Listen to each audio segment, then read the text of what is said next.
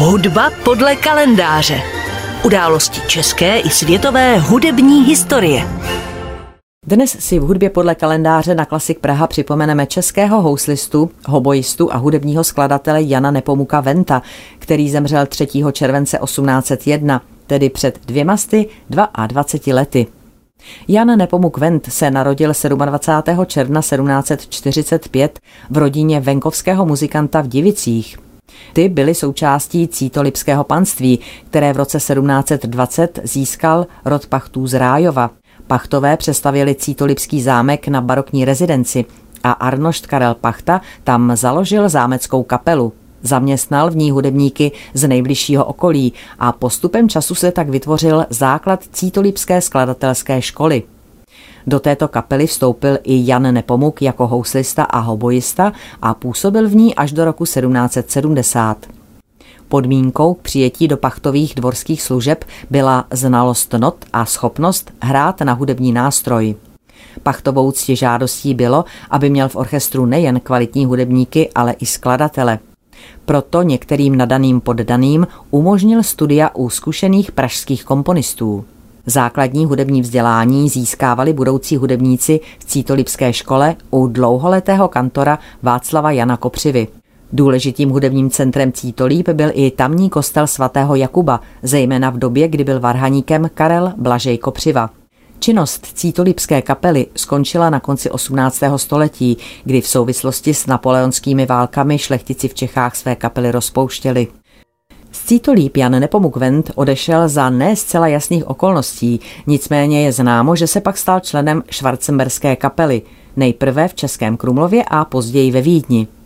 Roku 1782 se pak stal hoboistou císařské komorní hudby a v roce 1788 byl jmenován císařským dvorním hudebníkem. Byl také obdivovaným virtuózem na anglický roh a účinkoval i v orchestru dvorní opery. Vedle toho ovšem stále pilně skládal. V době, kdy Jan Nepomuk Wendt působil ve Vídni, byla Vídeň centrem evropského hudebního života a Wendt se tady důvěrně stýkal s největšími skladateli té doby. Josefem Haydnem, Wolfgangem Amádem Mozartem i Ludwigem van Beethovenem. Navíc, jak se zdá, měl mezi nimi i velmi důstojné a slušné postavení. Například Beethoven byl inspirován jeho skladbou pro dva hoboje a anglický roh opus 87 k vytvoření vlastního tria pro toto obsazení. Dalším důkazem je i to, že po Mozartově smrti právě Venta, vdova po Mozartovi Konstanz, doporučila nakladatelství André jako znalce a ručitele pravosti Mozartových skladeb pro dechové nástroje. Ostatně Vent také sám velmi citlivě upravil pro dechový oktet hudbu mnoha vrcholných Mozartových skladeb a dokonce i oper. A některé z nich upravil i pro smyčcové kvarteto nebo kvinteto. Na Klasik Praha si v rámci pořadu Hudba podle kalendáře dnes připomínáme hudebního skladatele Jana Nepomuka Venta a soubor Collegium Musicum Pragence teď hrál část svity z Mozartovy opery Figarova svatba v úpravě pro dva hoboje, dva kladinety, dva lesní rohy a dva fagoty, právě tak, jak ji upravil Vent. Řídil František Vajnar. Jak už jsem říkala, Jan Nepomuk Vent, český skladatel, kterému se dnes věnujeme v hudbě podle kalendáře, se narodil 27. června 1745 a tak si od jeho narození připomínáme 278 let.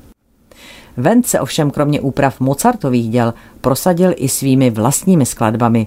Jeho komorní a symfonická díla jsou zastoupena v mnoha evropských hudebních sbírkách ve Vídni, v Řeznu, Drážďanech či Petrohradě. Jeho skladby se často hrály i v Čechách, jak dokazují partitury dochované v klášterních a zámeckých archívech. Jak už bylo řečeno, Jan Nepomuk Vent zemřel ve Vídni 3. července 1801. Hudba podle kalendáře.